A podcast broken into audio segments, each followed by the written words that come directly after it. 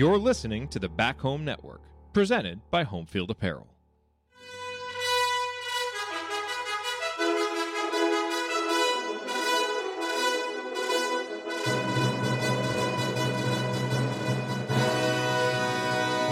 And welcome, Hoosier fans, to another victorious episode of the Assembly Call, as today your Indiana Hoosiers once again survive for a victory. Like, all we have so far this season are kind of exhale victories. Like, whew, okay, we got that one.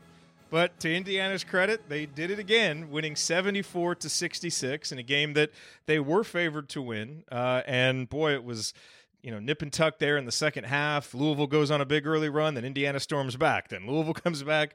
But fortunately, the final run was Indiana's. The Hoosiers win by 8, move to 4-1 on the season, and get something positive out of their experience in New York, which for a few minutes there in the second half didn't look like it was going to happen. But credit these Indiana Hoosiers. You know, there were obviously sequences of bad basketball during this game. We're going to talk about all that, the positives and the negatives, but this was an essential game for Indiana to win.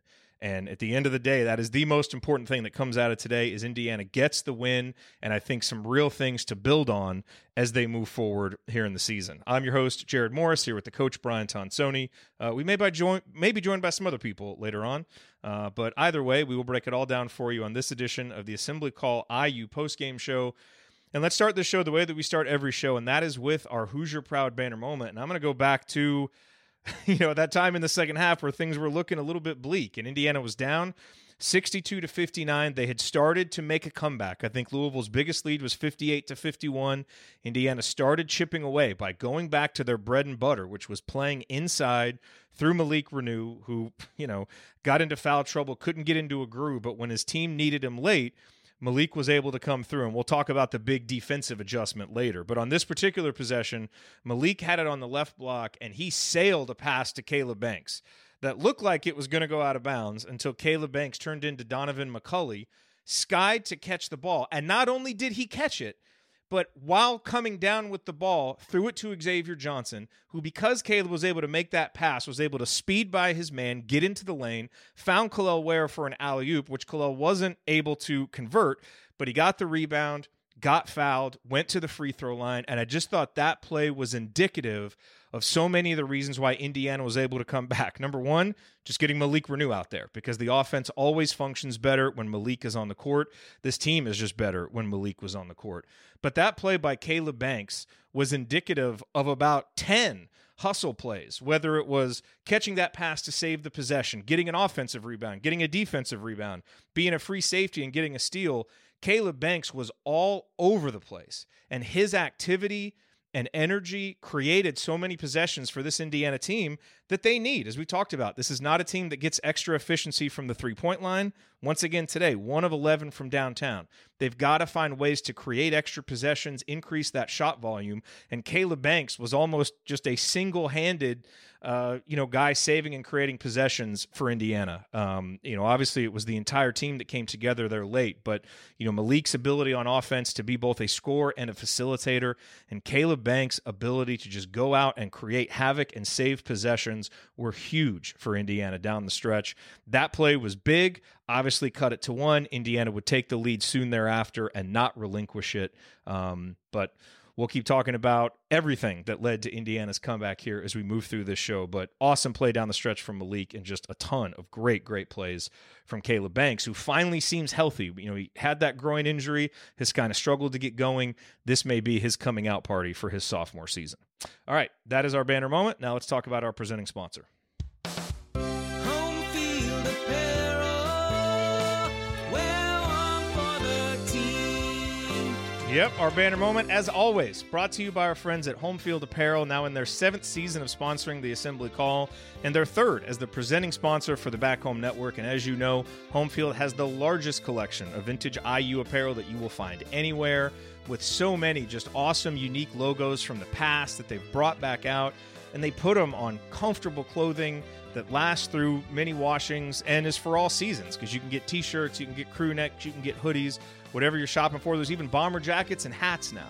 So whatever you're shopping for, Homefield has it. And the reason why they're such a great option for Christmas, as you start thinking about your Christmas shopping, is because they have something for everybody. Obviously, if there are IU fans on your list, that's the place that you want to go for IU fans.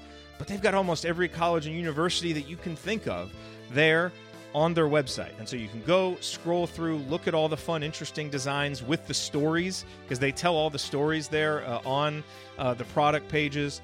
It's just great. So go to homefieldapparel.com, use our promo code HOME23 to get 15% off. But as veteran home field shoppers know, you should always check Twitter. You should always check your email, because they do flash sales. And right now they have a Black Friday sale going on, where if you use the promo code Black Friday, you get 20% off everything. Even if you've used a promo code before, you can save with the Black Friday code. So go to homefieldapparel.com, use that promo code Black Friday, get 20% off. Again, homefieldapparel.com. Wear one for the team. Okay, well, it is time to move the ball, find the open man, and get some opening thoughts from the rest of our team. Coach, over to you. It's Tonsoni time. What's on your mind after this Indiana victory? Man, I'm still glad I have some of those nitroglycerin pills from my heart issue because Indiana in the second half, you started. Year, you're going to need them this year. Indiana's 4-1, and they haven't played good basketball. Let that sink in. It's much better than the alternative of not playing good basketball and having more losses. And a win is something to celebrate. Winning is always tough. None of us, the fans, the people listening, we can project what the record's going to be. Obviously, this team has a ton of things that they need to work on. But credit to the young man for staying with the fight. Credit to the coaching staff for making a huge adjustment of the zone defense, which won the game. And might be something to think about and discuss later on the show about if the big lineup is needed, maybe some zone a little bit more. And I know that's kind of tough for Indiana fans and an old man-to-man coach to kind of say, but I like winning. And we weren't winning that game. I do think they made some nice adjustments to start the game. They were staying close to Louisville's three-point shooters, which allowed the drives. So, again, when you pick a strategy, you're going to give up something there. I thought that was good. Our offense is just a struggle at times, but we found it at the right time. So, it's 4-1. You got a long week off now, 5 days or so till you play Harvard, and then another 5 or so days until you get to the Big Ten play. And this team has a lot to work on individually. The coaching staff has some decisions to make, the players, and we'll address all of those. But, man, it's much better sitting here talking to you, Jared, on this Monday before Thanksgiving with a win because that was a devastating loss as far as any chances probably to have the season we wanted, because that's going to – well, Louisville played well last night, but it could be one of those where, man, the Big Ten's struggling this year, so where are the quality wins? You got to avoid some bad losses. This has the potential to be a bad loss. We got rid of that. Deep breath, go back to practice, get to work, and find a way to get better, because we're going to have to in a hurry.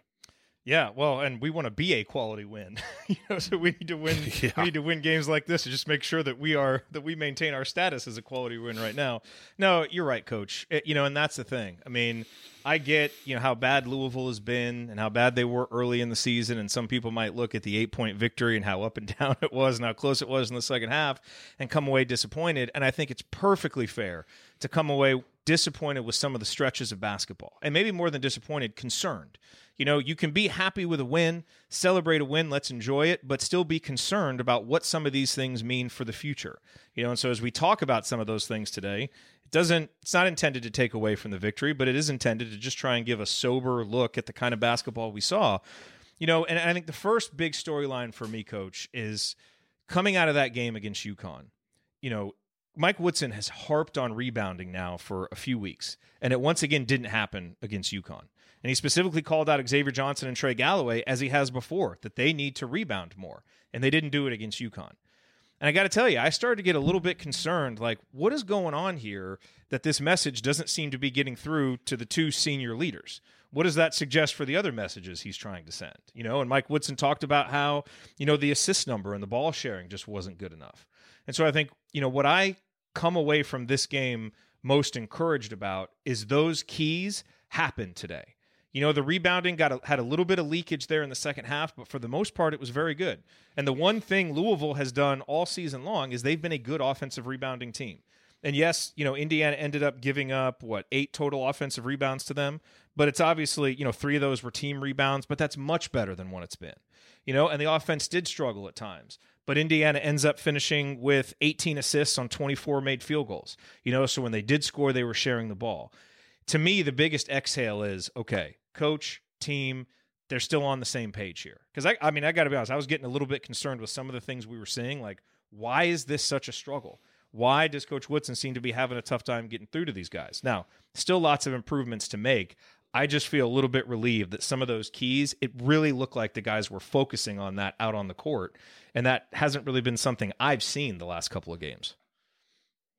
Yeah, I think it's Caleb Banks with 8 rebounds. I think he came in and he set the tone. I still think X misses some blockouts at times, and he got 4, which is a lot better than 1. So you had 4 for X and 4 for Trey, and that you start seeing some rebounding there. And just that slight improvement is enough to get you into a good position to win a basketball game. It still has to be a point of emphasis, though. But I just give Caleb Banks a lot of credit for his effort on the boards. And I thought everyone was trying. You know, Mgbako only got 1, but it was a strong, ripped rebound. Gabe Cups was in there. So, it took a while, but I think they found – at least the desire to pursue the basketball. I think the technique of being a little more physical. And here's the other thing. I do think it's scheme, Jared. They were staying closer to their players. I didn't see as much switching. The ball screen stuff, we got to figure out what they're trying to do with the ball screen. They're not hedging it. They're not trapping it. They have to switch 1-on-5 sometimes. But when they were at the elbow, they were stunting a little bit. They did. The only time I saw the old defense was Mgbako once went to the ball and they double teamed the ball at the nail. Yeah, and I think that was a mistake on his part. But they weren't doing that collectively, so they're closer to 3-point shots. And when a shot goes up, you're a little bit closer and have more room to go rebound. We talked about, is it the blow-bys in the community? Is it the switching and not knowing where people were? I just give credit to that slight adjustment and probably a little bit of, paint yelling or paint chipping conversation in the locker room. But absolutely the rebounding was a lot better, and that was a key. I thought also going to the offensive glass at times. I don't think we got a lot out of it, but we were active enough to kind of slow down. And when we weren't, that's when the transition game and that ugly run when we got down 7, a transition, we got out of our good transition defense because we weren't attacking the offensive rebounds. So a much improved. But again, that's still a concern because you got to do it consistently. You can't just have a one-off good effort if you want to win basketball games. No, you're right. Definitely still a concern, but good progress for one game. The other thing, Coach, and this was obvious watching the game, and it's especially obvious looking at the box score. This was truly a team win. In the first half, the second unit came in and really picked the team up. And played well and built a lead. Anthony Walker was terrific. Peyton Sparks, really provided some toughness on the glass and some scoring. And those guys then in the second half weren't quite as effective. But you got the starters back in there toward the end, like we talked about with Malik Reneau. I thought Xavier Johnson played better toward the end. And so it was really a full team victory where I don't think there's really any player that you can say put together like a good full game because they all had stretches where they weren't effective. Outside of maybe Caleb, who I thought for almost the entire time he was out there was solid, but he's a role player. He's not asked to do a ton, and he played his role very well. But I just thought it was nice to see everybody pick each other up. And some of the depth that we've talked about, we haven't seen it in a lot of games, and I thought today that depth really came through and was a huge part of Indiana, being able to win the game. Because even though the starters closed it out, you think back to what that first half might have been, that lead was basically built by the bench coming in and providing a spark. And so that was finally nice to see, everybody contributing on the same night. Yeah, I thought the second unit finally showed some things we were questioning, do they need to still play 10 with some of the performances of the first four games. And that goes to show that you need to have patience as fans too. 4 games is such a small sample size to make an answer about, this guy shouldn't play at all. We all guilty of it. Hopefully we keep it a lot behind the scenes and not on social media, but there was some questions about some of those bench players and their production. And I thought they came in and did some things. I think they did well in the second half too. Well, at the very beginning, they were running really good stuff. It was intermixed, though. I think the problem comes when you have that whole second unit, and I think Coach went a little too long with them, and I thought they got gassed, and they started you know, making some mistakes offensively, and then they weren't getting back in transition, and that's when our lead was erased and got momentum back to Louisville. I think they went a little too long, and maybe they had to because of foul trouble. You wanted to squeeze as many minutes out as possible before you get your starters back in there. But I think the bench players need to go in short bursts because that's when they're good. Sparks is a heck of an energy guy. Walker played like we wanted Walker to play tonight. But I don't know that they can get extended minutes. One, because your best players are off the floor a little bit. And then I think they got gassed. So, but yes, that was a huge part. And then kudos to the starters coming back. I thought X was really, really bad until the last 5 or 6 minutes. Yep. And then I thought Reneau struggled because of foul trouble. And then he won the game because he was unstoppable. And I thought it was really good to go back to him every possession down the stretch. So, yes, total team effort tonight. Again, when one person struggles, it's good to have another one pick them up.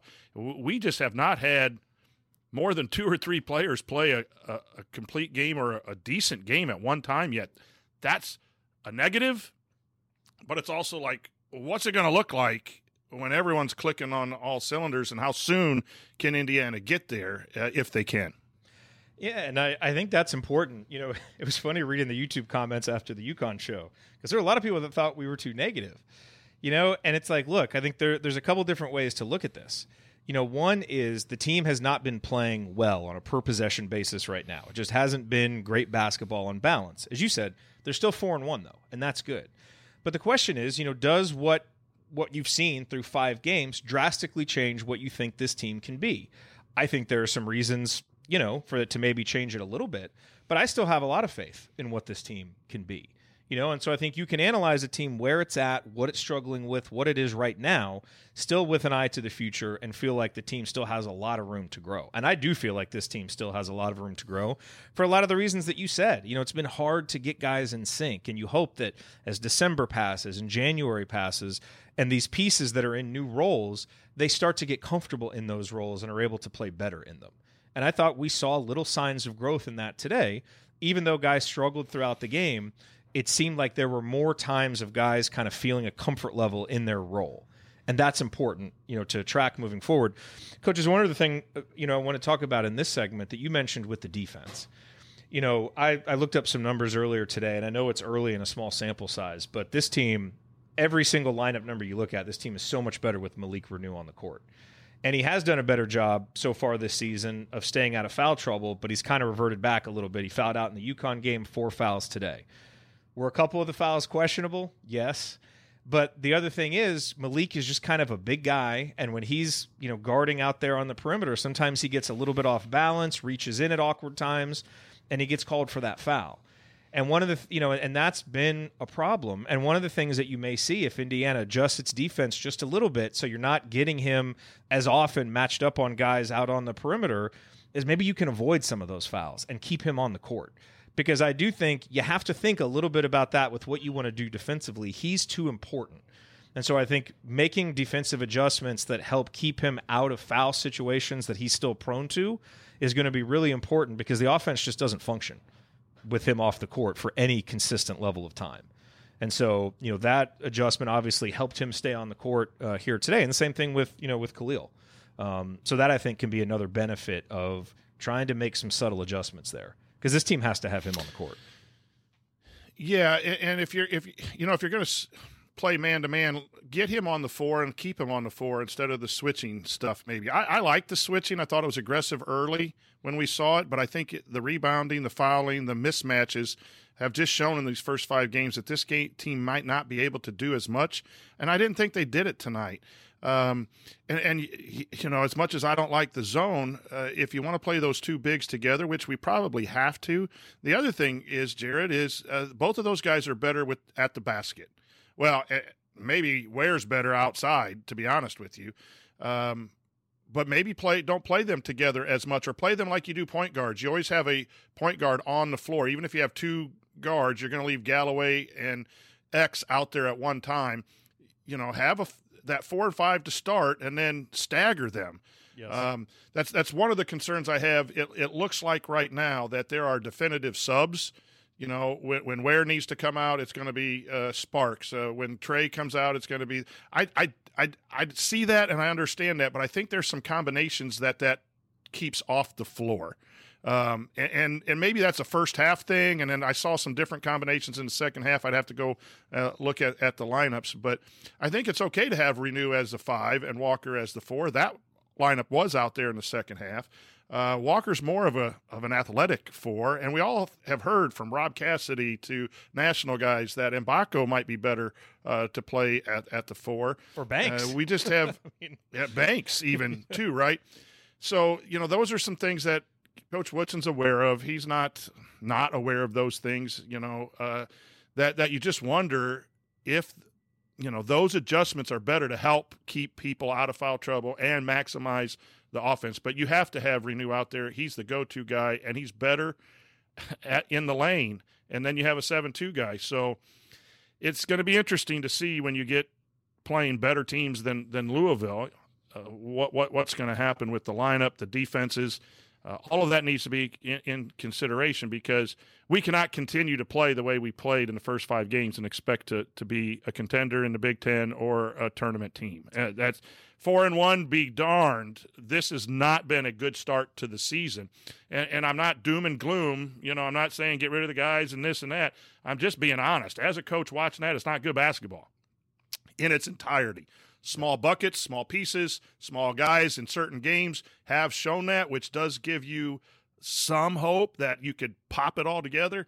But it hasn't been a good start for the Indiana Hoosiers as far as tactical, you know, fundamental basketball. No, this has not been an NCAA tournament team through 5 games. Doesn't mean that it can't become one. You know, and earn the wins that it needs to get there. And I still certainly think it will.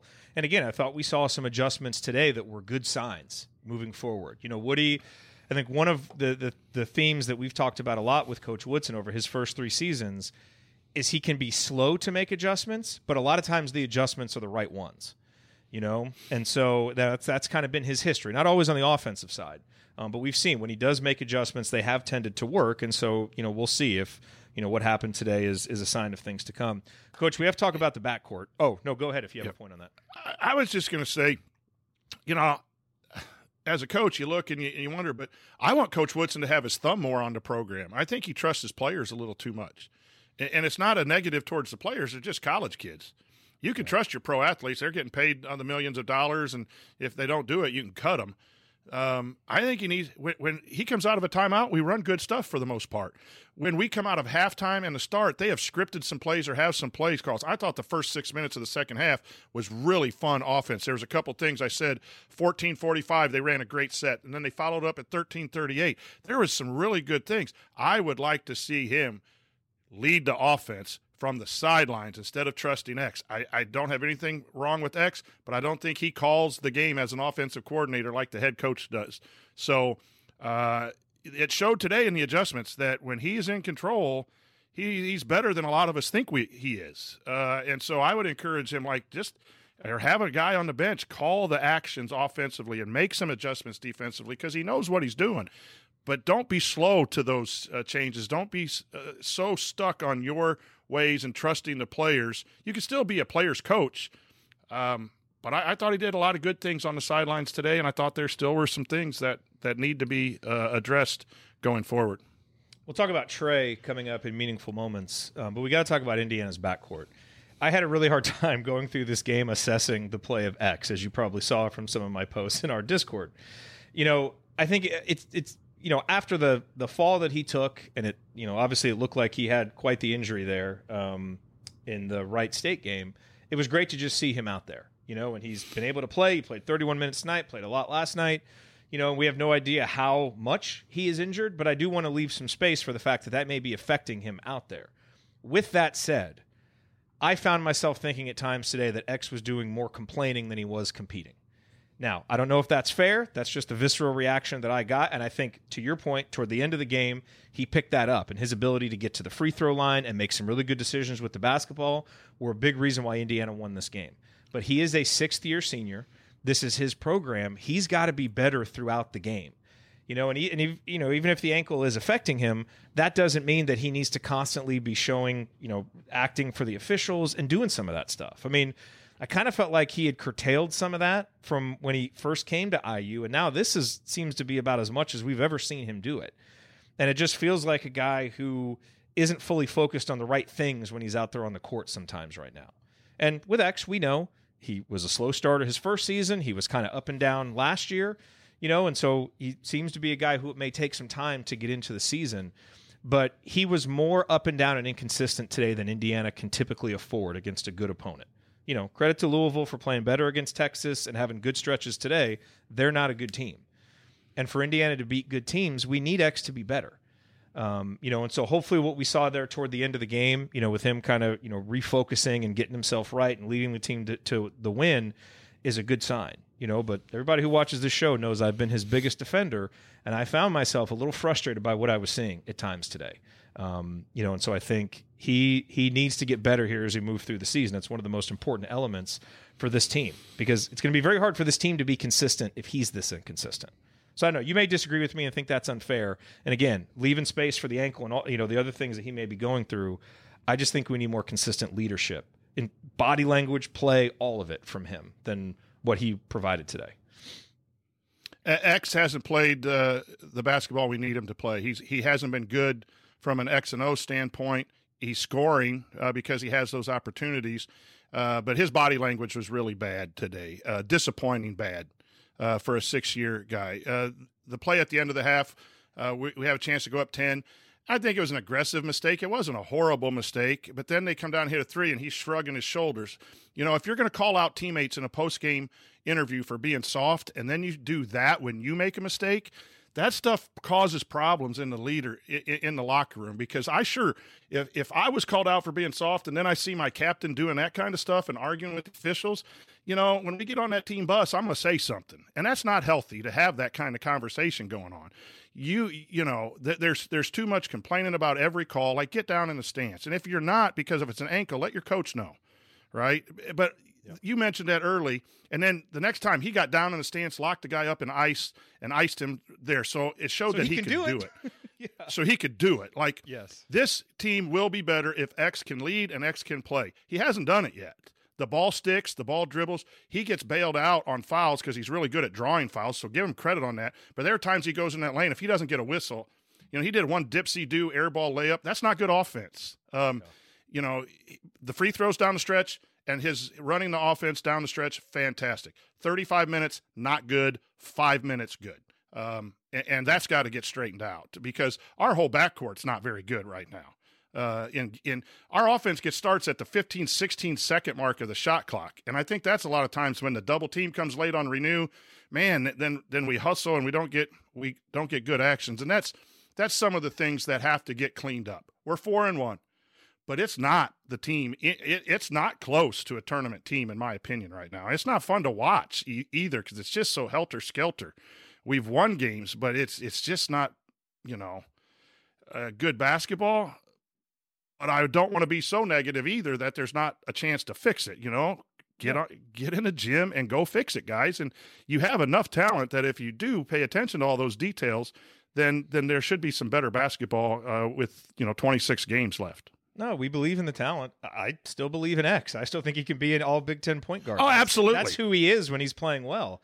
My disappointment is just seeing him revert back into some old habits that I kind of thought we were past. And so I want, you know, he set the standard for me that he's going to compete all the time. And I haven't seen that from him defensively this season. And it's just disappointing. I think he can be better, and I hope that he will be, because if he is, he changes what this team can be. All right. Make sure that you go to our Substack, assemblycall.substack.com. Anybody who's paying attention today, there's a very short gap between the UConn and the Louisville game, and we got 4 pieces of new content out from Emma's postgame 3-2-1. Tony had 2 IU film rooms. I went inside the numbers on rebounding. Look, we're obsessed with IU basketball and trying to cover it from a lot of different angles, and we'd love to have you join us there. So assemblycall.substack.com. There's a ton of stuff for our free subscribers, also some extra stuff for premium folks that we certainly hope makes the price of the subscription well worth it. Go to assemblycall.substack.com to get on there. All right, Coach, coming up, we continue our breakdown of Indiana's victory over Louisville. We'll point out today's meaningful moments you might have missed, and then we'll go inside the numbers to highlight the most important statistical notes from the game. You're listening to The Assembly Call. Stick with us.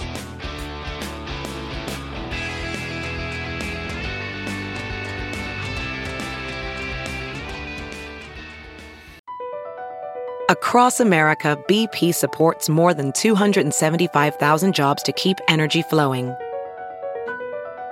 Jobs like updating turbines at one of our Indiana wind farms, and producing more oil and gas with fewer operational emissions in the Gulf of Mexico. It's and, not or. See what doing both means for energy nationwide at bp.com/investing in America. Hey, it's Kaylee Cuoco for Priceline. Ready to go to your happy place for a happy price? Well, why didn't you say so? Just download the Priceline app right now and save up to 60% on hotels. So whether it's Cousin Kevin's Kazoo Concert in Kansas City, go Kevin, or Becky's Bachelorette Bash in Bermuda, you never have to miss a trip ever again. So download the Priceline app today. Your savings are waiting. Go to your happy place for a happy price. Go to your happy price, Priceline.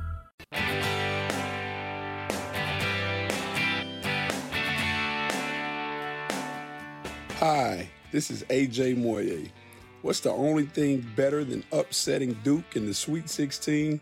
Celebrating it with friends afterwards. Join Jared, Andy, Ryan, and Coach for the Assembly Call after every IU basketball game. Go Hoosiers. How you like that intro, Jay Williams? All right, you are listening to the Assembly Call. I'm Jared Morris, here with Coach Brian Tonsoni. We are breaking down Indiana's 8-point victory over the Louisville Cardinals today, and it's the top of segment two, so you know what time it is. Meaningful moments that you might have missed. Yes, this segment brought to you by our friends at Hoosier Ticket Project, where they help individuals and families experience IU athletic events in person for the first time through the generosity of alumni and fans. To learn more about how you can donate money or extra tickets to help create meaningful moments for other IU fans, visit HoosierTicketProject.org. That's HoosierTicketProject.org, and I would go there soon because they have an awesome raffle that they're doing right now where you can basically win this awesome weekend in Bloomington. So go to HoosierTicketProject.org. Not only can you become part of that raffle, but you can help create meaningful moments for other IU fans. So it's a win-win all around.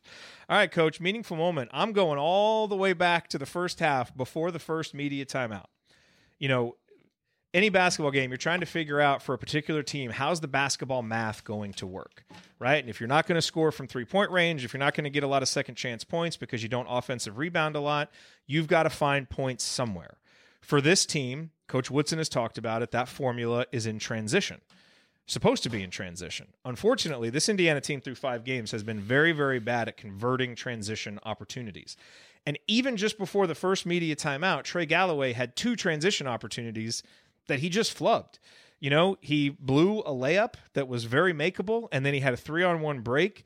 Looked like he just made the choice to pass it a little bit late, and the pass was fumbled out of bounds. That's 4 points Indiana should have had, and 4 points that Indiana needs.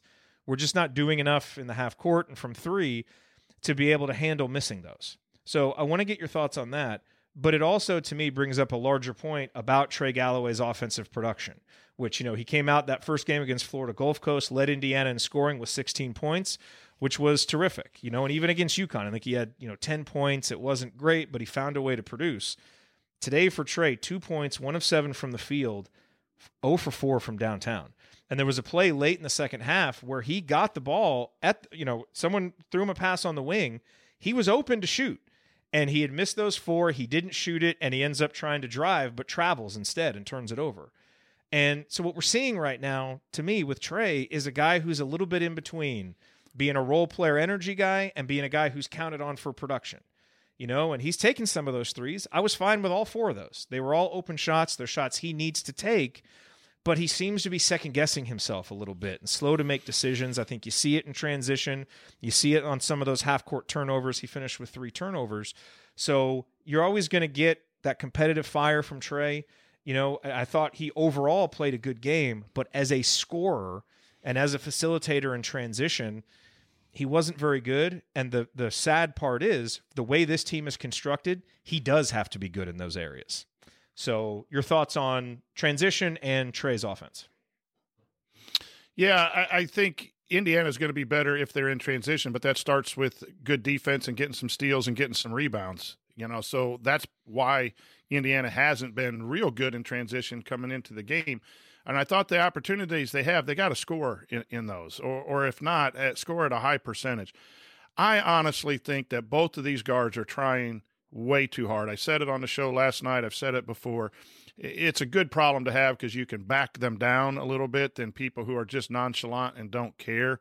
I think both X and Trey care a lot, and they're thrust into main roles, main leadership roles that they didn't have to have, and they're searching for the right mix of how to do all that, which slows them down decision-making or speeds them up in trying to do too much. The jump in the air, wrap around, bounce pass in the lane, passes that Trey makes, he could be fundamentally more sound on those. It's a good move to get into that position. He's got to finish with a fundamental pass that'll lead to a basket instead of a fancy thing that gets turned over, because those opportunities could cost you a ball game in close ball games in the Big Ten.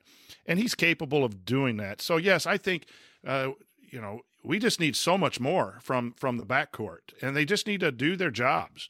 And I've been around the game a long time, and you just know when kids really want to do that extra from what they did last year, and they're just trying to figure out their role as well. And what their role should be is play your game. Take care of your business. Let, Mgbako and Kel'el and all those other guys take care of their business too. So I think this is a negative out of over caring and over trying and just trying to do too much from our guards in transition, in the half court, in defensive switching. And that hopefully will be resolved sooner than later. Well, and again, it's another one of those areas for growth. Now, it could just be that that's how this season goes and they struggle in that role. We saw in the 2014 season, right? We saw Yogi thrust into a leadership role as a sophomore that he wasn't ready for. Will Sheehy wasn't ready to be kind of a, a second banana offensive guy. Noah Vonleh was productive, but, it just seemed like there were kind of chemistry issues. And that season just never came together, even though it seemed like there were parts and pieces there to create a better team. That is a possibility with this team. Like, there's no guarantee that these things get fixed. But I think as we sit here on November 20th, when you have guys like X and Trey who have the track records that they have of being competitors and being guys who bring it every game. And, Trey has had his moments where he's been able to produce. And honestly, Coach, I think the best thing that could happen for Trey Galloway is Mackenzie Mgbako's offense coming around, is C.J. Gunn becoming an actual consistent shooter. Because now there's less pressure on Trey to be a go-to scorer, and he can pick his spots. He's always been more effective when he can pick his spots. We just don't have the luxury for that right now because he has to score. So, I agree with you, and it's something to watch as we go forward. It's certainly not a criticism of him for not trying.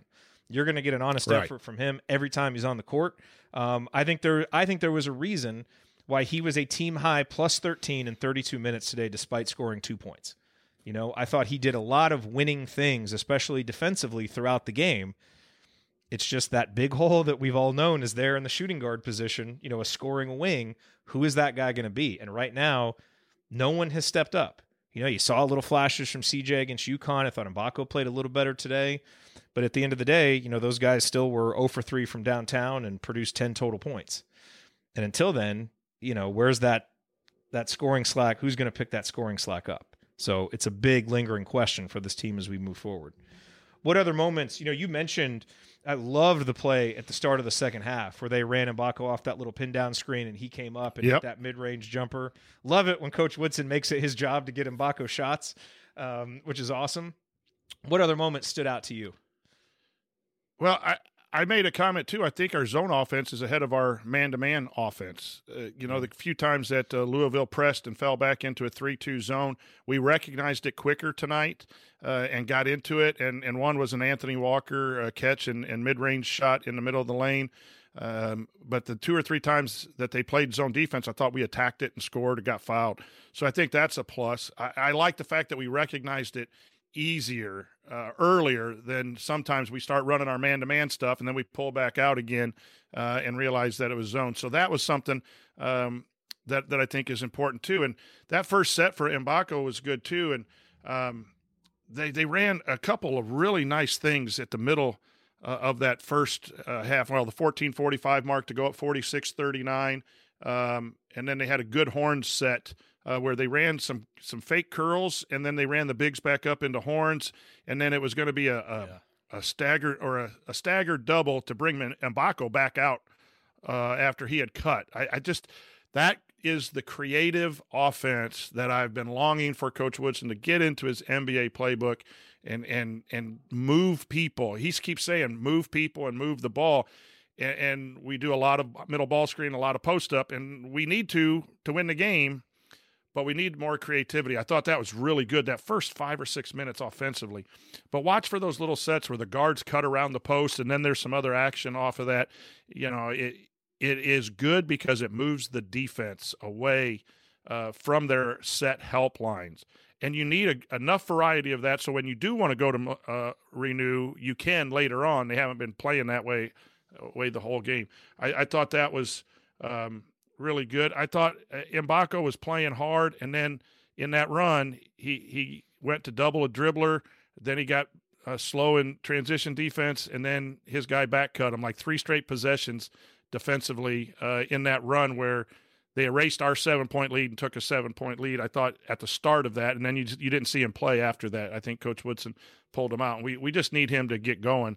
But that's probably why Mgbako, who hit a shot and was more active offensively, had a steal, had a good rebound, but why he probably did not play in the last few minutes because of that responsibility to defense. And I think that's fair. I don't think Mgbako is ready to close out games, but I do think today was an important step for him. I thought it was really unfortunate that he got two fouls early because I thought he was playing really well, was really engaged, in the game. You saw a little, passing creativity, with him, able to draw a double team and then, dump it down to Kel'el Ware. He had 3 assists. And all three of the threes that he took, I thought the last one that he took was a little bit quick. The defender just made one in his face and it looked like he was hunting a shot a little bit. I still don't really mind it because he's a really good shooter. No, not at all. So I'll take it, and I like the competitiveness. So again, I'm not questioning that shot selection. I liked all three of his shots. They were in rhythm. Like, he looked like a guy who was kind of primed to break out, and the shots just didn't fall. So I'm very interested to see from him in particular, how does he carry over kind of the approach and the energy that he brought to this game now to Sunday against Harvard, when you're not playing at Madison Square Garden. I thought there was a lot more meat on the bone for Mackenzie today. The shots just didn't fall, but this to me was a step in the right direction, for a freshman that we're all looking to kind of see that light bulb go off. Not good enough, as you said, to play at the end because of those defensive lapses, and we're going to have to deal with that. But eventually, if he's scoring 13, 15 points a game, the defensive lapses, you can live with a few more of those, But you need those shots. A somewhat okay three is from him is better than an open three from Walker. Shot selection matters. No doubt. Your better players need to take some questionable shots or they're not getting enough, right? And I know the one game Mackenzie went 1 for 7 from three. Those are the types of games that we need to have from him if he is who he says or he has been, ranked or whatever by the recruiting people. That's the guy you need to be able to take some of those questionable shots or they're not taking enough. It's an interesting thing in coaching too, is you can't have perfect shot selection, but if there is questionable shot selection, it better come from your better players. Yeah. Don't have questionable shot selection or even sometimes any shot selection from some of your other guys. You're in there to set screens, rebound, and there's a reason you're left open. Yeah. The other team wants you to. It'd be better if you just threw the ball out of bounds.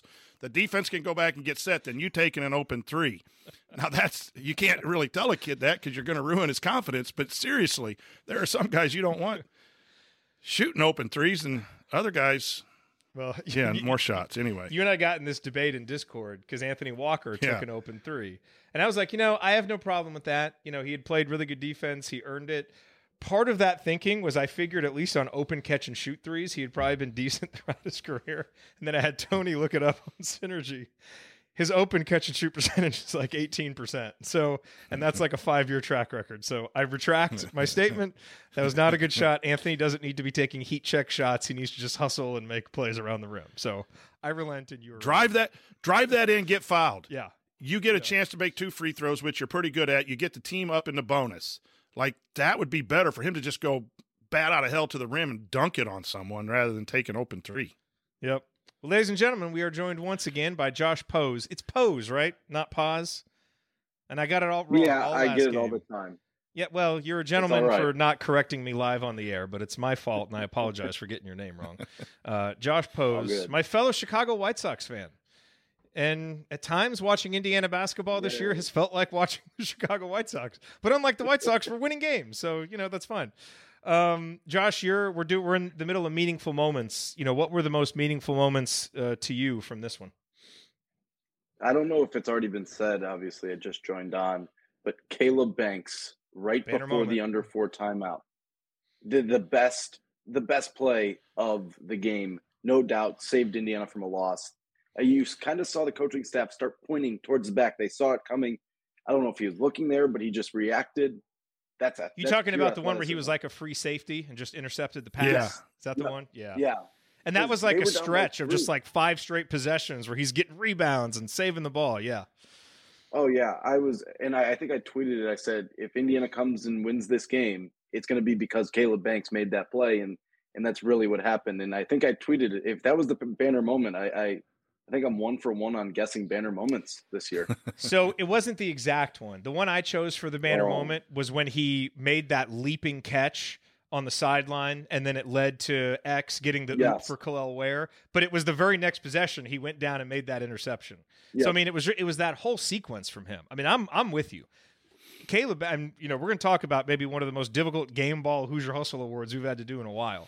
There's going to be a good argument for Caleb Banks because he made winning plays. Now, he needed scores to help punctuate it, but he just saved and created possessions for a team that desperately needs it. So I'm with you 100%.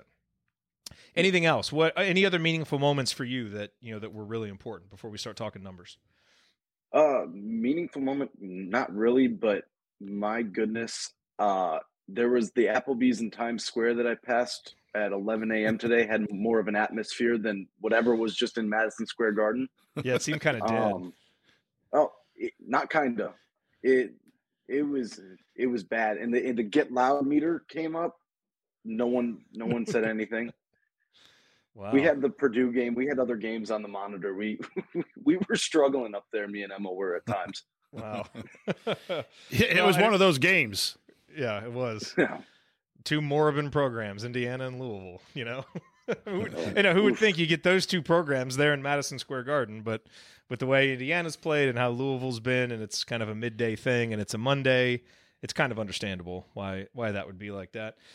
Gentlemen, let's talk numbers, and our number segment brought to you by Jackson Hewitt Tax Services. If you live in Bloomington or the surrounding areas and you want your taxes done right, contact our friend and Chat Mob Hall of Famer Megan Mahaffey and her team in Bloomington, Bedford, and Martinsville by calling 812-339-3334 or by visiting jacksonhewitt.com. And, you know, I made a joke about how there's more threes in the telephone number than Indiana makes in a game. And it happened again, as we only made 1 3 and there were 5 in the number. It's a line of humor I would really like to retire. I don't want to have to keep making this joke. And yet the team just continues to not make threes. So we can start with that number. You know, Indiana only 1 for 11. I thought they got a lot of good looks. They just missed them. And, you know, when it was winning time there at the end and they're going to their bread and butter, like, we know what this team's identity is. They are going to play inside, go through Malik Reneau. Right now, that's what works. But long-term, Coach, shooting 23.4% from three-point range and only taking 26% of your shots from three. Now, I suppose if you're going to shoot that poorly, then limiting it, you know, may be smart at some point. But eventually, I mean, you got to get more production from the three-point line. So Indiana once again found a way to beat a not very good team without doing it. It's just not sustainable. And so, you know, Trey got open ones, just missed them. Mackenzie got some good looks, just missed them. But that obviously has to get better. But the number that I want to start with, 7 blocks, 8 steals, Coach, for Indiana. Getting back to creating havoc defensively, saving and creating possessions, which is one of the ways that you counter not being able to shoot well from three. And I just thought, you know, that was in part because Caleb Banks was a one-man wrecking crew, and because for most of the game, I thought Indiana had a lot of activity. You know, that second unit, especially when they first came in the first half, Anthony Walker, Peyton Sparks, getting deflections, you know, getting steals all over the place. That was nice to see. That has to be a consistent part of what this team does. I don't remember the exact numbers against Wright State and UConn, but they weren't that high. 15 stocks, that's steals plus blocks. That's an important number for this team because it has to be part of the formula for winning. Yeah, I mentioned it earlier. I thought they stayed closer to their guys, three-point lines, and they used their hands in gaps and trying to deflect balls. And I think that helps a little bit. Again, the zone defense was a good move. But defensively, until this team figures out how to hit three-pointers, if they can, if they have players on the team that can. If not, you're just going to have to throw it into Malik and Kel'el all night long if you don't have the players who can hit. But you got to hang your hat on defense. And we've said it over and over, and you hear this all the time with coaches. Your offense can come and go, but if your defense is steady, it can win basketball games. And Indiana had given up a lot of three-point opportunities and offensive rebounds, and they don't win this game with the effort defensively they had in the first four games. So whatever magic elixir they did overnight in New York, they played a lot better defense. Again, it's against the Louisville team that hasn't played very well. They played well against Texas. But they had lost to Chattanooga and some other things. So it's not something to really get excited about. But in evaluating this one game, which is what we do, and some of those people, I love all 600 people in the chat mob. You got to realize that we're not like talking about the whole season. We're talking about this game. I thought there were some key moments defensively. The blocks and steal stats does represent that and put Indiana in position to win this game. One other important stat, we talk about the rebounding. You go back and look at the UConn game. Kel'el Ware led Indiana with 8. Indiana had one other guy with 3 rebounds or more. That was Malik Reneau with 3. In today's game against Louisville, Indiana has X with 4, Kel'el with 7, Malik with 3, Trey with 4, Anthony Walker with 7, Caleb with 8, Peyton Sparks with 3. So you have however many that is, 7 or 8 guys with 3 or more rebounds. That's what it should look like. Team rebounding coach, you talked about some of the defensive adjustments, but there was clearly more attention paid to going and getting rebounds. Don't wait for them to come to you. Go get them. Be physical with a guy if you need to, which is, guys like Peyton Sparks just do that naturally. But you saw that more with guys, and that's going to be huge. Indiana was one of only two power conference teams in the country entering today, 300th or worse in both offensive and defensive rebounding percentage. The other one's DePaul. You never want any statistic where it's you and DePaul. You really don't want to be in that statistic. Indiana, because of the work they did on the offensive glass today, now all the way up to 241 in defensive rebounding percentage. The offensive rebounding percentage still lagging behind. But Josh, that was it was a huge emphasis, and Indiana came through against a Louisville team that actually has been pretty good at rebounding. So that was encouraging to see. What other numbers? Talk about that one or other numbers that stood out to you. I mean, just a specific player on the numbers there is Anthony Walker. I said yesterday it was alarming how non-existent he was in yesterday's ball game. Today, he was fantastic from the jump. As soon as he got off the bench, he lit this fire. It was Walker and Sparks that really, no pun intended, lit the spark and lit a fire under the team. And 30 bench points today, and it was really good to see Anthony Walker 5 for 5 from the line. He showed his athleticism today. The rebounds were fantastic. The passing was no assist, but he was very active. And when Louisville went into that zone, a lot of players like to panic. A lot of guys that don't get a ton of minutes panic. He got right to the high post, knew what he had to do. He followed the ball and went really well high-low. And when you have a guy in the middle that can play that middle bumper position, I just used a hockey term. I'm very sorry. I'm in the Rangers arena. You can't break the zone because that makes or breaks your zone offense. That guy in that free throw line position. Yeah, it's a great point. Josh, you bring up Anthony Walker. I thought, I was kind of half joking about his shot. I thought he hunts shots a little too much for me, but other than that, he was terrific today. So I want to make sure I comment, like his hustle, his cutting on one out-of-bounds play, I think, that zone play was absolutely how you play the high post in the zone. And passing, he made a great pass, I think, into the post that ended up in a foul. You don't get an official assist for that, but it was a really good wraparound, good angle, threw it to the right spot. I think it was Kel'el that got it and was able to go up and get fouled, or maybe it was Reneau. But a lot of people can't pass these days in the post. So, after 4 games of struggle for Anthony Walker, he sure had a day. And I would just say be patient on the offense there, Anthony. Do all those other great athletic things that you did tonight. Just be a little bit patient on pulling that trigger on the deep ones. Even if it's a two dribble pull up, I mean, he had that room to pull up. I mean, it's kind of like what we see with C.J. Gunn sometimes. He takes that one or two dribble, step into the shot. Obviously, it doesn't always go in for C.J., but I would like to see him step in just inside the arc and see what could happen there, because they're giving him room, well, for good reason, obviously, but maybe take that space, take a little bit of that space and try to make the mid-range jumper. Yeah. Coach, any other numbers that jump out for you?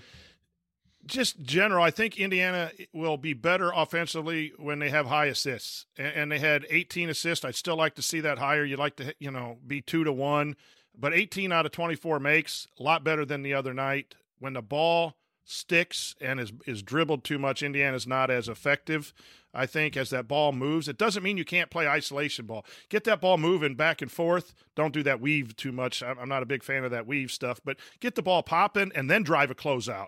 And then if someone helps, throw the alley-oop or kick out for three. The best play that X made was when he got in transition. He drove down the left baseline, and he hit CJ. And then CJ could have shot the three. And, in fact, I wanted him to take that three, but he drove the closeout. So you had one drive followed by a second drive. That is modern basketball. We just don't see enough of that kind of stuff. CJ went in, powered it in for a layup. But assists matter, because that means the ball's moving and players are moving, and that's where you'll get more three opportunities, and maybe the threes will fall in. I just don't like the stagnant offense as much as what we do. I would like to see more of that. That play represents one of those. I'm not sure you get an assist. What is it, one dribble, two dribbles before you get an assist? But still, if it wasn't an assist, it was a hockey assist, a play that led to a basket. And that's X at his best. When X is going in with some sort of control and looking to score, but if the score's not there, making that decision early and getting out. He had 5 assists today, but I think a lot of them came late in that late stretch. But the number of assists, a number that I was glad to see today, headed in the right direction. And on CJ, the outside shot still isn't really falling. He did hit the one mid-range, but continues to find a way to be productive going to the basket. And I don't think he was as good today as he was against UConn. His defense was not nearly as good today as it was against UConn. But, those 6 points from him are important. And I think he found a way in New York to be a productive scorer off the bench without hitting shots. That's a good first step for him. The shooting eventually has to come. I promise I won't keep saying shoot at CJ if it's the middle of his junior year and he's never making them. But I still think there are reasons to believe in him as an offensive player, here early in his sophomore season. I thought we saw some of those signs in New York this week. All right, gentlemen, let's move on here to our final segment. We're going to hand out our game balls. Still don't know who's getting mine. We'll hand out our Hoosier Hustle Award, discuss a lingering question or two, and then look ahead to what's next for Indiana. That is all here on the Assembly Call. Stick with us.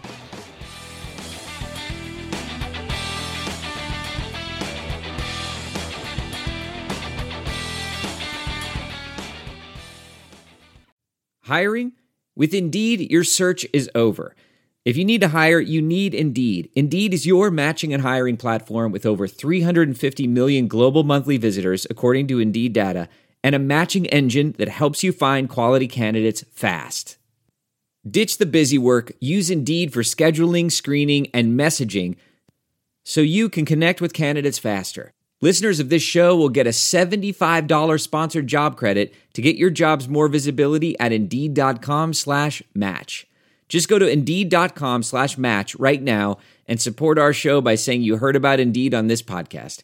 Indeed.com/match. Terms and conditions apply. Need to hire? You need Indeed.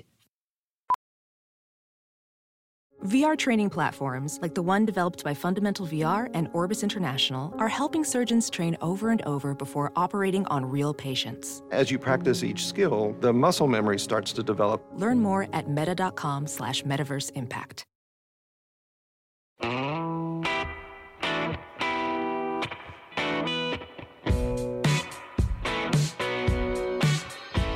This is Ethan Happ, and I never listened to the Assembly Call, especially the episodes that Ryan is on.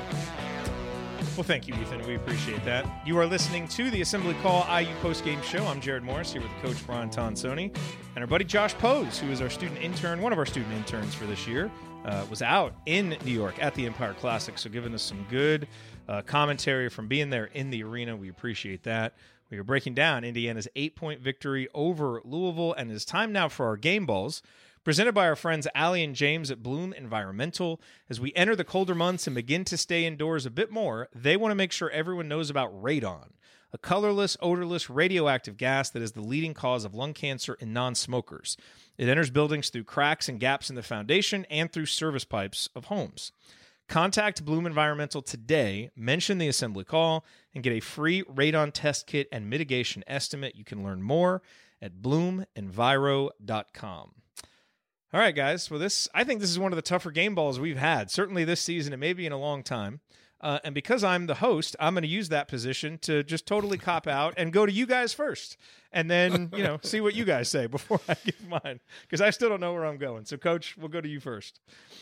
Yeah, throughout the game, I had three different game ball, choices. I'm not sure I'll probably get booed off the stage in the chat mob, but that's okay.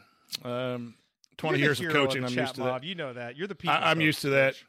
Yeah, people's host. The guy said we couldn't pronounce Kel'el. I had to bite my lip. We checked with the SID, some guy in the chat. He goes, I'll subscribe. I'll subscribe when you can pronounce Kel'el. Well, you know what? It's a hard name. It's Kel'el, right?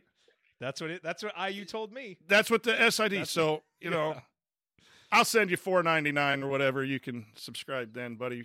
Anyway.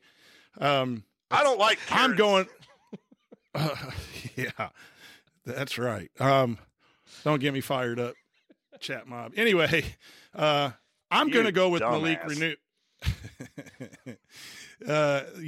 I'm going to go with Malik because he won the game. They went to him in the last 3.5 minutes. We were down 3, and I thought he really handled adversity within the game. And it's something we talk about as coaches all the time. You're never going to play a perfect game. Officials aren't going to call fair fouls, or you're going to get in foul trouble. Are you ready to contribute when you get off that bench and get back on? And I thought he had moments where he struggled with that, but when it come down to crunch time, that ball went into him. There was no stopping him, and he was able to be the offense that we needed. I think there's some other – I won't even share who else I was going to. I'll see what you guys do, because I think there were at least 2 others that were very deserving, maybe 3 others that were deserving for consideration the way it was kind of balanced in today's game. Yeah. Josh, who gets your game ball? This was incredibly tough just watching – first of all, just watching that game. I don't know how you guys did it with having other channels at your disposal. I'm going to go with Caleb Banks. I mean, obviously he did the things that didn't show up on the stat sheet except for rebounds, but 3 assists was fantastic. And Malik played all right. I just don't think he played a full whatever he – I think he played 20 minutes. Caleb Banks played 25, and Caleb Banks really picked this team up. So it has to be Caleb Banks for me, despite only 4 points on 1 of 2 shooting and 2 of 4 from the free throw line. It is tough, Coach. You made really good points on Malik, and I think that ability to deal with adversity for a young player is a great sign. He didn't let the foul trouble take him out of the game, and when Indiana needed him late, he was there to be that rock. And so that's a great argument for him. As much as I said earlier about Xavier Johnson, and as uneven as his play was, I think you can make it a case for X. Hitting all those free throws late, the plays that he made down the stretch, ultimately your senior point guard is going to be judged in winning or losing time. And X did come through in winning time. There was just enough inconsistency there that I can't give it to him. Josh, I'm going with you, man. I'm giving it to Caleb Banks. And look, we tend to grade on a curve with role players and starters, and so the starters, they've got to kind of do more. Like if Malik Reneau came off the bench and played 20 minutes and scored 12 points and was that guy at the end of the game, we'd probably be giving it to him. But there's a little bit of a difference. And I think for Caleb, the 25 minutes he played, I mean, have we said his full stat line? 4 points, 8 rebounds, 2 offensive, 3 assists, 3 blocks, 3 steals. And again, just the possessions that he created and saved for Indiana were such a huge part of X and Malik being able to do what they did. And so just given how big of a focus rebounding was, given how big of a focus coming back and playing Indiana-style defense was, I mean, Caleb was as locked into what Indiana was doing for his full time on the court as anybody, I thought. And he played his role as consistently well as anybody. So even though he didn't have the point production and wasn't the guy hitting the free throws at the end, I thought he played his role better than anybody. So I'm going to go with you. I certainly think there are arguments to the contrary, and I won't try and argue if you're going to say somebody else, but I'm going Caleb as well. I thought his performance was bad. Here's why, you know, this will be Josh's last show, but it was a good point anyway. Jeez. No, he sparked the team when he came in when Mgbako got two fouls, because you could just my body language was bad. Everyone's like, man, we want to get this kid going. He was out there hustling, Mgbako was, and you get two fouls and you know he's going to have to sit. And there was, you know, he came in and just the stats weren't there, but his energy and his juice and the way he played, even in that stretch of time, I can see it. That was one of the three that I had gone through my mind in selecting it. So, and look, he would be a shoo-in for the Hustle Award if he didn't win the game ball. But again, I mean, sometimes just that hustle and the plays that you make from your activity are so important that it warrants the game ball. So that was a fun debate. Sometimes it's just, you know, hey, this guy was great. He had the most points and rebounds, and it's easy. It's fun sometimes to have an open one. And look, in the chat mob, I mean, there was a lot of votes for Malik and some others in there too. That's why I love the chat mob. That's see, I've heard a lot of mean things. They always go with you, Coach. I've heard some mean things these last 48 hours walking in the streets of New York, but I think that one I took to heart the most, Coach. Oh, the one I said on air or what I texted you? Both. You said them both. Just in different ways, huh? Oh, that's funny. And look, you know, Quang is right, you know, saying Malik won the game for us. But you don't win the game without Malik's production and X's free throws down the stretch. They did. No argument there. You know, it's a tough one, but that's a good problem to have. You want guys having that much impact late in a winnable game. That's how you're going to win more of them. Okay, Hoosier Hustle time. The Hoosier Real Hustle Award. Hi, this is Anthony Leal, and it's time for the Hoosier Hustle Award. But first, I have some exciting news to share about our friends at Evansville Security Services. They've been acquired. They are now part of the team at Security Pro 24-7, which provides trusted and reliable security for your event or business from Bloomington, my hometown, to Evansville, where Coach Calvert Chaney grew up, and everything in between. Just like hustle can't be measured by stats, prevention can't be measured either, but it has a huge impact on your bottom line and peace of mind. So let the security pros at Security Pro 24-7 help you prevent a bad outcome today. Visit securitypro247.com to learn more. That's securitypro247.com. And tell them Anthony Leal sent you. We will tell him, Anthony. Thank you for that. All right, guys, Hustle Award. I will say, you know, one guy that we haven't talked a lot about yet today is Peyton Sparks. And I think Peyton Sparks, I'm not saying he's going to get my Hustle Award. I'll go to you guys first on that. But I do just want to point this out because he has gotten lost in the shuffle a little bit. But 9 points, 3 boards, had a block. He provided the kind of just toughness and fight that we didn't see as much against UConn. And, you know, when Malik and Kel'el Ware were struggling with fouls, Peyton came in and was productive. And, Coach, when Peyton Sparks came here and people were like, why are we taking an up transfer from Ball State and this guy can't shoot free throws and he's kind of a one-trick offensive pony, what benefit is he going to provide? It's not going to be game in, game out. It's going to be games like today, where guys are in foul trouble and you need a lift of physicality and toughness, and he comes in and provides exactly that and then is able to convert, you know, his 5 shots into 9 points. You know, this is why he was here, and he was a huge part of winning. So I want to make sure we talk about that because it was an important part of the win, whether he gets the Hustle Award or not, because frankly, there's a lot of guys you can go with here too, because a lot of guys on Indiana played hard, but Peyton Sparks was certainly one of them. So Josh, why don't you lead us off here for Hustle Award? Ooh, this might be harder than the game ball, but I have it between two guys right now. Both of these guys played without fouling, played really well. It's Anthony Walker and Peyton Sparks. I was very low on Anthony Walker yesterday.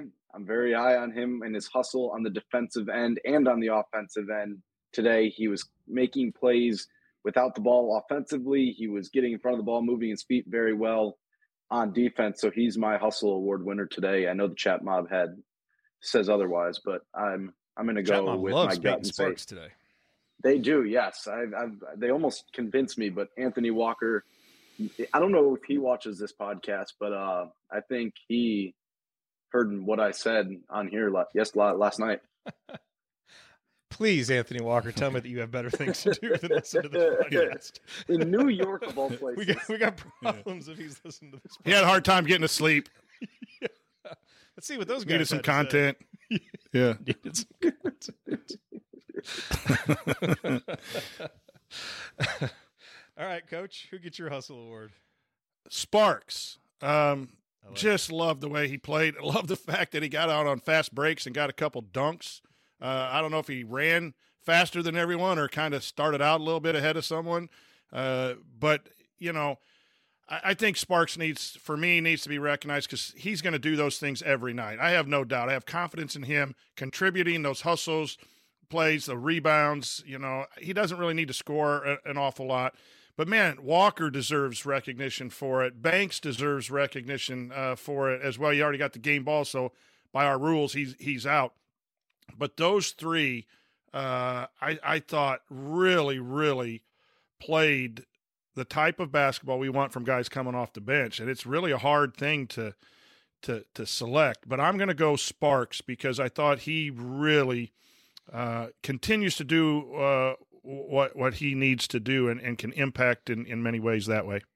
I'll tell you another guy that I think should be mentioned is Trey Galloway. And I know he's kind of graduated out of the Hustle Award conversation because he's a starter and we count on him for more. And he didn't play well offensively. I get all of that. But his 32 minutes, there was a lot of hustle out there from him.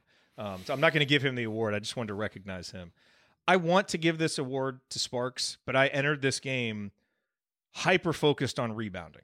And so I am defaulting to the guys who rebounded more. Caleb Banks had 8. Anthony Walker had 7. That is 15 rebounds off the bench. And I just thought Walker's energy was so big. You know, especially in that first half, everything that he did, I'm going with Walker. That's where I promise. This is where I was going to go. This is where I was leaning before you guys made your picks.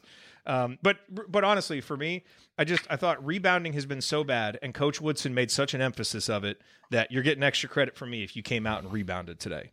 And so for Caleb Banks to get 8 in 25 minutes and Walker to get 7 in 20, that's huge. And it wasn't because rebounds were just falling to them. They were attacking rebounds, playing hard. So I'm going to give mine to Walker, but fully acknowledging that on a normal night, this was a Hustle Award for Sparks. But again, you had the whole bench. I mean, they just played their butts off the whole time they were in there, which is why they were so impactful. So good. The best games are when we have arguments about the Game Balls and Hustle Award because there's a lot of guys doing good things. So Sparks had 3 rebounds in 14 minutes. If you stretch that out to 20, I'm just saying. No, yeah, do the math, Coach. What's that going to come out? Yeah, yeah, it's close. You know. I see this guy, Jack, and he's in the chat. I don't recognize his name, but he's the smartest guy right now. Coach was correct on both awards. That's damn right, Jack. Look, okay, so here Jen says, it's just the way it – yeah, and Jared says Trey had a rough game. He did. He did not play well offensively, but the Hustle Award is supposed to take into account other things. And I just, you know, for a guy like Trey, it still matters that he goes out there and busts his ass for 32 minutes, even when he's struggling offensively. That was the only point I was making. I'm not giving it to him, but I do think it's still worthy of mention. All right. Lingering question time. Coach, is there a lingering question? I mean, I think we know some of the obvious ones. When is this team going to get more production out of its backcourt? When, if, you know, is this team ever going to get more production from the three-point line? You know, we can at least put the rebounding conversation to bed for one night because it was better tonight. So I think, you know, you have to hope that some of the things that we saw are better moving forward. What is maybe a lingering question in your mind that we haven't talked about through the first 5 games? Well, it's a combination of all that, really. And I'll just say, when is this team going to consistently play at a level that can compete with your best opponents? Because they haven't. It's been this one or two guys one night and this one or two against lesser competition. And we've been fortunate to win those games, and that's not good enough going into the stretch of play we're about to enter in a week or two. So are we going to get when are they going to fall into who they are? You know, Walker has four tough games, has a good game. What's it going to be in the Harvard game? You know, if we went through and said who was the most consistent player, it's going to be Reneau, Ware, and then maybe Sparks in doing what they're supposed to be doing. And so that's the lingering questions. What does it take? Is it a little change of scheme, a little change of rotation from the coaching standpoint? Is it more attention to detail and focus from the players? But the answers need to be, in order to win in the Big Ten, you can't play like you did in the first five games. So the lingering question is, when does all of that start clicking?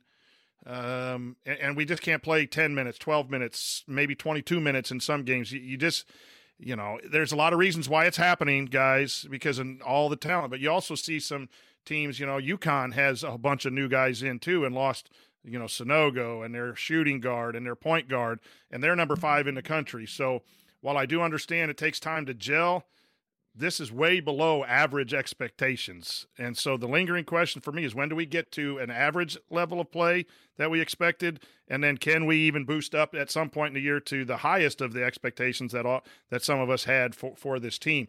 When is it going to happen, and what does it take? Does it take more zone? You know, those things we'll have to see here coming up in the next week or two.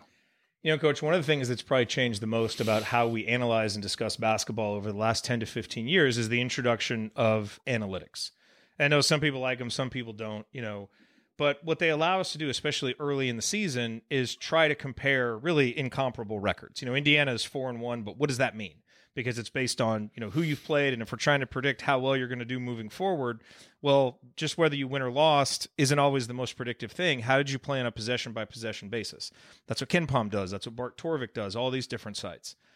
Just to add a little context to what you just said, Indiana is currently 80th in Ken Pom after opening the season at 50th. So we're 4-1, but we've dropped 30 spots because we've played, in comparison to the analytical expectation, not as good. Now, as we've always said, you got to wait until January for these things to normalize. There's some last year stuff in there. They can be a little bit noisy. But to be 80th, do you know the last time Indiana was that low in Ken Pom? Do you remember? Had to be in one of Crean's first 2011, 2010. No, it was actually in Archie's first season. So Indiana ended the year, I think, 71st, but at one point in the middle of the year, they actually dropped to 100 before improving toward the end of the season. But it was in the middle of Archie's first season was the last time Indiana was 80th. Now, does this team have a lot more potential to improve than that team did? Of course, because the talent level is totally different, all of that. But as a snapshot in time, if you're wondering why some Indiana fans aren't just jumping for joy simply because we're 4-1, it's because of that reason. There is bad basketball being played inside of these games that has to get better, or those predictive metrics aren't going to be good, and those predictive metrics are going to start predicting wins and losses a lot more than they have simply because of the schedule that Indiana has played. And that is kind of the struggle of this right now, right, Josh? You know, the cognitive dissonance of, hey, we're 4-1, we're winning some of these games, yeah, but we're not playing well, and if we play like this against the rest of our schedule, we're going to lose a lot of games. That's not always easy to handle, but, you know, that's why sometimes... you know, and you just see fans handle that differently. But to Coach's point, when are we going to actually start playing? I mean, not like the 80th team. Let's just get back to our preseason record of 50th, which is a bubble team. And then the expectation is to start, you know, playing even better than that. So any other lingering questions for you, Josh? I mean, feel free to talk about that or any other lingering questions that are on your mind. Yeah, my lingering question is, how often will we see that zone? I really think Indiana against teams, I wouldn't say Louisville is more athletic than them by any stretch of the imagination, but more athletic teams like we'll see in Big Ten conference play, or even the end of December, where Auburn, Kansas, I think Michigan's on that ledger. You're going to have to maybe play some zone and make them beat you from outside, because there's times, and Woodson said this in. Yeah, we lost you, Josh. You hear me now? Audio. Yep. I think there's times where the defense just laps on the inside. So I think make teams beat you from the outside, and maybe start the Harvard game in that zone to see if they can shoot you out of it. Granted, they're not going to be as big as UConn or Louisville was, But I think at some point you got to go there sooner rather than later before you get too far behind. The key thing with that zone, and Josh, you make a good point. The key reason why you would do something like that is I think we're having trouble containing the dribble and the ball screen. And we're getting caught up in that ball screen. And then that's where the nail slot rim is good because you're sitting there ready to accept that dribbler. But the kick out is giving up threes. And then today they stayed closer to the shooter, and then you come off that ball screen and you get access to the rim, and then we go to block a shot and we're not cracking down and you're giving up rebounds or dump downs. So if we're having trouble guarding, which is surprising to me with our perimeter defenders out there, if we're having trouble, the reason that zone worked, you worry about, oh my gosh, we can't guard the three. We're playing zone. They're going to shoot more threes. No, they're not penetrating at all. They're just, it forced Louisville to stand, and they had no reaction to it. And they got one alley-oop or one play inside, and that was about it. And that's why. So if we, you know, if the analysis from the coaching staff is we can't guard ball screens well, we can't do that, I do think you'll see a lot more of that zone. It's way too much switching when they're playing man.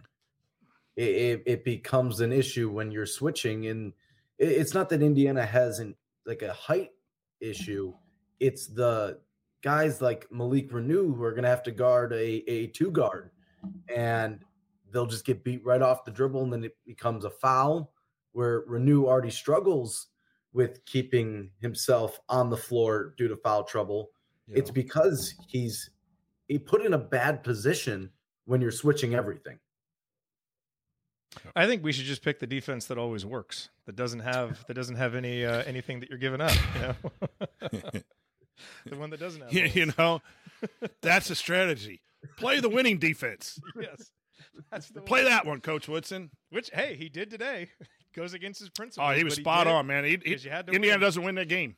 Doesn't win that game without the zone. Yep. And boy, as we look ahead here to what's next, we got a long break. Over Thanksgiving break. We are not going to have Assembly Call Radio on Thursday because obviously it is Thanksgiving. There's a chance we may do a show between now and then if something happens, or you know, we're all together like on a Friday. It's possible. We'll obviously let you know on Twitter and on the Substack and in Discord if we're going to do that. But the next scheduled show is Sunday. That's when Indiana plays Harvard.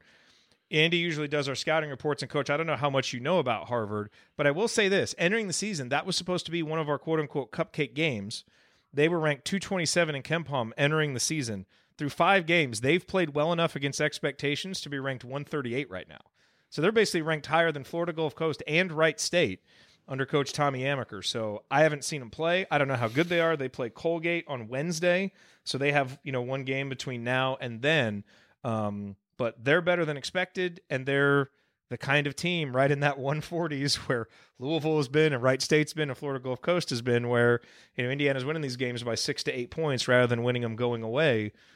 I think it's safe to assume, Coach, that'll probably be how this game is, unless this Indiana team kind of turns a corner and figures something out. But it's a game Indiana should win, but it's not a game Indiana's going to win unless they play well.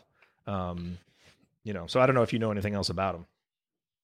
No, it's just right now it's about Indiana more than anything. Yeah. You know, figuring out what lineups, what we do best, fixing the fundamentals. You know, we have just as many concerns now after Game 5 as we do, you know. I sent you the record of our first 3 opponents. It wasn't, I think it's 1-12. 1-12. You know, so – you know, and then you had Louisville getting beat by Chattanooga. You know, we haven't beaten anyone yet. So if this is the toughest non-UConn game, we better be ready to go in 5 or 6 days. Here's the one thing I know about them. So let this lead you off into your Thanksgiving on a happy note. They are shooting 41% from 3-point range, which is 16th in the country. Great. And they're getting 35% of their points from 3-point range, which is in the top 100. So it's the exact profile of a team kind of down here that's probably going to chuck a bunch of threes because they don't have a ton of size. They have a 6'10 guy and a 6'8 guy, but they want to shoot threes. So our defense better be ready for that. So we will see. We will see. Anyway, go check out our friends at Homefield Apparel, homefieldapparel.com. Use the promo code Black Friday to get 20% off your order. If you go after Black Friday, Home23 will get you 15% off your first order. Gentlemen, it is time for last call. Josh, let's get your closing thoughts on an Indiana victory. It was an Indiana victory that didn't feel like a victory because we all had to sit there and watch that. But it was fantastic. You're too young to be this jaded about getting to watch basketball at Madison Square Garden, Josh. Come on. It felt like a chore. During certain segments of the game, it felt more like a chore. And also, there was no one there to like experience the atmosphere of Madison Square Garden. I'm hoping you and Emma and your voices are just echoing while the play is going on. You could hear the ball dribble. You heard every bounce. You could even hear coaches speaking in the early parts of the game. Oh, I mean, man. It was honestly one of the coolest things that I've seen is like you're in this big arena, but you're like listening to these coaches and the adjustments they're making and what they're saying. It was actually kind of cool. And yes, hey. Joe McClellan. You can go. Yeah. Joe says he'll do your chores next time. Yeah.